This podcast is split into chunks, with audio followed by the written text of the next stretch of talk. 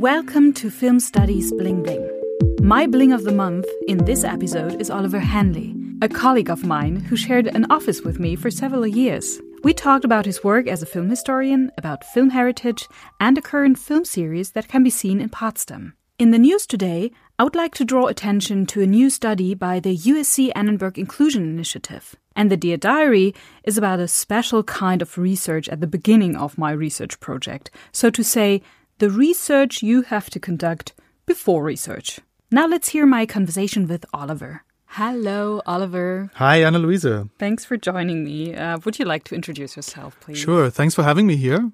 Uh, hi, everyone. I'm Oliver Hanley. I'm a colleague of Anna Luise Kisses here at the Film University Babelsberg. I'm working uh, for the uh, MA Film Heritage program here. I have a background in film studies myself. I studied film at the University of Kent in Canterbury before specializing in moving image preservation at the University of Amsterdam. And I worked for good eight years at various film heritage institutions in German speaking territories before I started here in December 19, uh, 2016. Thank you. Um, aside from the fact that you're a very friendly person and a great colleague, Oliver, uh, what I really admire about you is that you're really tirelessly making sure that the public gets in contact to film history, be it by being responsible for DVD editions of um, heritage films, um, be it by organizing formats for the Home Movie Day or the UNESCO World Audiovisual Heritage Day. My question for you is what motivates you to create public formats dedicated to film heritage again and again? Well, uh, I think the answer to that is very simple. Um, film is a medium that is uh, essentially designed to be seen, heard, and experienced. And if you don't see, hear, or experience films, then essentially they don't exist. So in my work, it's um, always been important to somehow bring the films back to the public in some way or other, be it through uh, publishing DVD editions or staging screenings in cinemas, etc., etc., etc.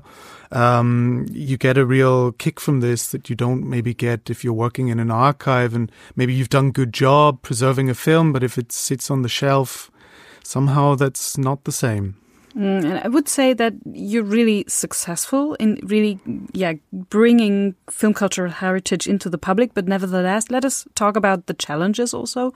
What, what would you say is the biggest challenge when it's about keeping alive film cultural heritage nowadays? In a sense, if you're working with the film heritage, uh, you're faced with one challenge after another, and uh, every case brings different challenges or has a there are, you know, different factors that you have to consider. To me, the biggest problem of all when dealing with the film heritage, uh, in a way, is the film medium itself and mankind's treatment of the film medium over time. So, you know, um, Louis Lumiere, one of the fathers of uh, the cinema, uh, once said quite famously, the cinema is an invention without a future. And this turned out to be quite a prophetic statement as soon as uh, cinema established itself as an entertainment medium, basically um, films were treated with a temporary shelf life. They played for a couple of weeks best uh, in a cinema, and after that, they had no purpose anymore. And this is basically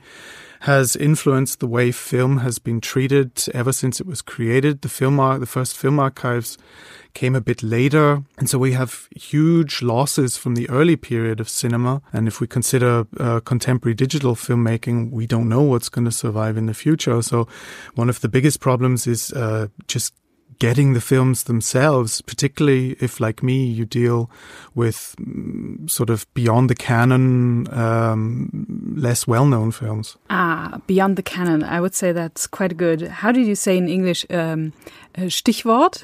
A keyword. A keyword, a perfect keyword for my next question, because um, I would like to ask you something about a current series you um, curated, a series of um, events or screenings uh, with the title Fassungslos, ein anderer Blick auf Filmklassiker. Uh, pff, here again, I need your help. How, how to translate that title? Yeah, it's um, it's not the first part of the title. Fassungslos is a wordplay in German, so it's not really translatable.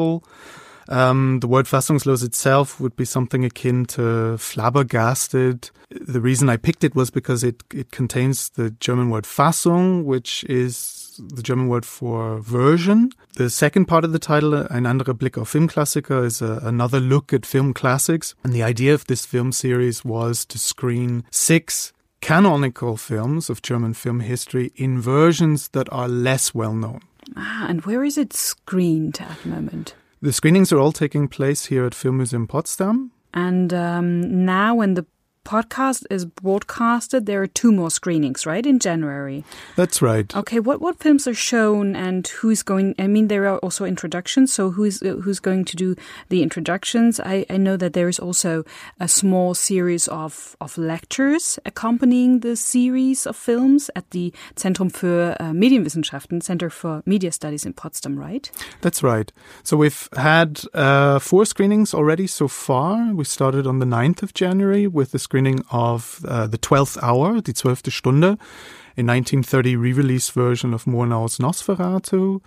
Um, we continued on the 11th with the screening of a 1960s West German re-release version of Dr. Mabuse der Spieler, Dr. Mabuse the Gambler. Uh, on the 17th, we screened the famous Berg film, mountain film, uh, The White Hell of Piz Palu, in a 1935 talkie reissue with dialogue and everything. Um, and on the 18th, we had a screening of uh, Siegfried's Tod, Siegfried's Death, the sound, 1933 sound film reissue of the first part of Fritz Lang's Nibelungen. Uh, this was a particularly difficult case because we couldn't actually get a screenable print in Germany, so we had to digitize the film ourselves. And we have two more screenings coming up. Uh, one on the 23rd of January, a um, a version of Cabinet des Dr. Caligari, the Cabinet of Dr. Caligari, that was prepared for East German TV. Uh, in the late 1970s. Um, that will be introduced by Olaf Brill, who um, um, a film historian and author from Bremen, who wrote um, perhaps the definitive study of uh, Caligari. And 2020 is the year in which we celebrate 100 years since Caligari was first screened. So it was um, particularly important that we included this film, but again, fitting with our concept to not be the latest restored version or uh, the the versions better well known today, but rather more obscure.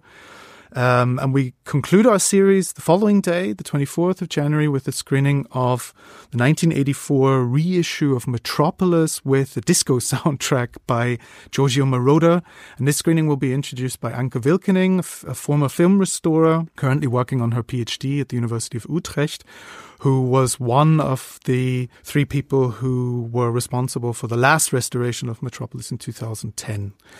And uh, you mentioned the lecture series. We've had two lectures so far, one already on the 9th with the opening of the series by uh, Richard Siedhoff, a young composer and silent film accompanist from Weimar, who talked at length about the history of silent film accompaniment, um, both from a theoretical and practical point of view. And then on the 16th of January, we had Céline Ruivo, a film archivist and restorer from Paris who has been working at the Cinémathèque Française since 2011 and is head of the technical commission of the International Federation of Film Archives, FIAF. And on the 23rd, just before the Caligari screening, Olaf Brill will give a lecture about his work reconstructing the original uh, shooting and release history of Caligari based on his book. That takes place, like you said, at the uh, Brandenburg Center for Media Studies in Potsdam. I would say that this series really fits perfectly into this podcast because I mean the title is bling bling. It's the, the association of diamonds or or very worthy things to find in film studies. And I would say, wow, these are diamonds you found, right? These versions of the films, and was I can imagine that it was quite hard research work to find them. Absolutely. Absolutely. I mean, uh, on the one hand, the work is kind of can partly be uh, carried out on paper. So first we had to establish which versions of the films we wanted to screen. If you think about a film like Metropolis, there's been about a gazillion versions since it was first released in 1927. And then after that, you go on the hunt for the screenable copies. It's one thing to know if a version exists. It's another thing to know if you can actually screen it in a cinema. As I already mentioned, we had particular problems with one title, Siegfried's Tod um, where we had hoped to be able to rent a print that was held here at the Federal Film Archive, but it later turned out that the print, unfortunately, was slightly older and um, had shrunken over time, so it wasn't possible to run it through a projector anymore. So we actually had to digitize the film ourselves in order to be able to screen it. Uh, in the other cases, it's rare archival prints, some stemming from the time in which these versions appeared, so genuine 1960s or 1970s prints. I think the term diamonds or pearls is is really uh, quite relevant here. This is really a, a, almost unique opportunity to see these particular versions of these films in the cinema, particularly because um, film heritage policies tend to prefer the latest restored version. On the one hand, because maybe this comes close closer to how the film was originally meant to be seen. And on the other hand, because uh, institutions, of course, like to push their uh, their work. Besides your commitment to the organization of uh, such events, you're also working as a researcher, as a film historian here at the Film University. Just my final question for you: uh, what are, what are you currently working on? Well, one project I'm working on at the moment is a reappraisal of the life and work of a completely unknown silent film actress and producer um, from Austria, Ellen Richter. We staged back in summer a academic workshop in Berlin with about 40 participants, which was a kind of first step towards rediscovering Richter within a small circle, and we're working towards um, a medium-sized retrospective to take place at the Pordenone Silent Film Festival in October. That's one project I'm working on. Um, one of the bigger projects I'm meant to be working on, but seem to have difficulty finding time for, is a history of film preservation in the German-speaking territory from the 1920s to today. Wow. Yeah. so good luck with that. Yeah, Oliver. thanks. I'll need it. um, Oliver, thank you very much for this uh, little chat and interview. Uh, maybe we meet at lunch today. We'll Maybe. See. Yeah, and uh, go on with uh, all the interesting, have uh, another talk about all the interesting things you're doing and the series. Thank you very much. Thank you, and good luck with the podcast. Thank you. If you want to know more, for instance, about the MA program Film Cultural Heritage, please check out the webpage of the Film University. In case you're interested in the film series we talked about, please visit the webpage of the Film Museum of Potsdam. Here is the news section. This month, the study Inclusion in the Director's Chair has been published. The report comes from the Annenberg Inclusion Initiative. The Annenberg Inclusion Initiative is a sort of think tank at the USC Annenberg School of Communication and Journalism, conducting research on diversity and inclusion in the entertainment industries. In their latest report, Stacy Smith and her team analyzed inter alia the prevalence of female directors working across 1,300 top fictional films theatrically released in the US from 2007 to 2019. Their research involved gender as well as race slash ethnicity. To start with the good news of the report, the efforts to achieve greater equality in the film industry appear to have a positive impact. The percentage of female directors was significantly higher in 2019 than in both 2018 and 2007. But what does significantly higher mean? You can read in the report that a total of 113 directors were attached across the 100 top movies of 2019. A full 89.4% were male and 10.6 were female, compared with 2007 with 2.7%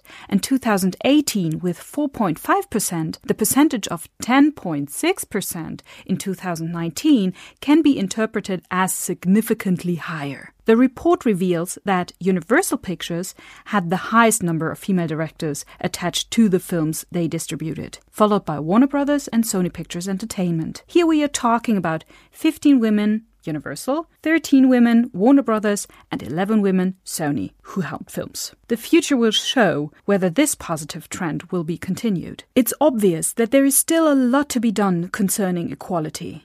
In the report, this stands out especially reading the text under the headline Women of Color Directors. Here you learn that, quote, only 13 women from underrepresented racial ethnic groups have directed any of the 1,300 top movies from 2007 to 2019. The ratio of white male directors to underrepresented female directors was 92 to 1. Yet this group of women represents 20% of the US population. Unquote. There are many more aspects in the report underlining that, despite the progress for some female directors in 2019, comprehensive efforts for equality in the film industry still need to be taken. Accordingly, the report ends with the following words quote, to build upon this success in 2019 in the years ahead, individuals must continue to challenge the idea that leadership, particularly that embodied by film directors, fits a masculine profile. Expanding the notion of what a director can look like and how talent is judged will ensure that true and lasting change can be accomplished so that all women have access and opportunity to these jobs. Unquote. The report provides you with very helpful graphics, tables, and figures. It can be found on the webpage of the USC Annenberg School of Communication and Journalism. Next chapter Dear Diary. My research project deals with the image formation of so called film cities as a discursive process. The project is sponsored for three years by the German Federal Ministry of Education and Research under the scheme Small Disciplines, High Potential. If anyone should think that with such a sponsorship one can immediately start film studies research, they are mistaken. You have to conduct research, but at the very beginning it's more a sort of project management analysis thing.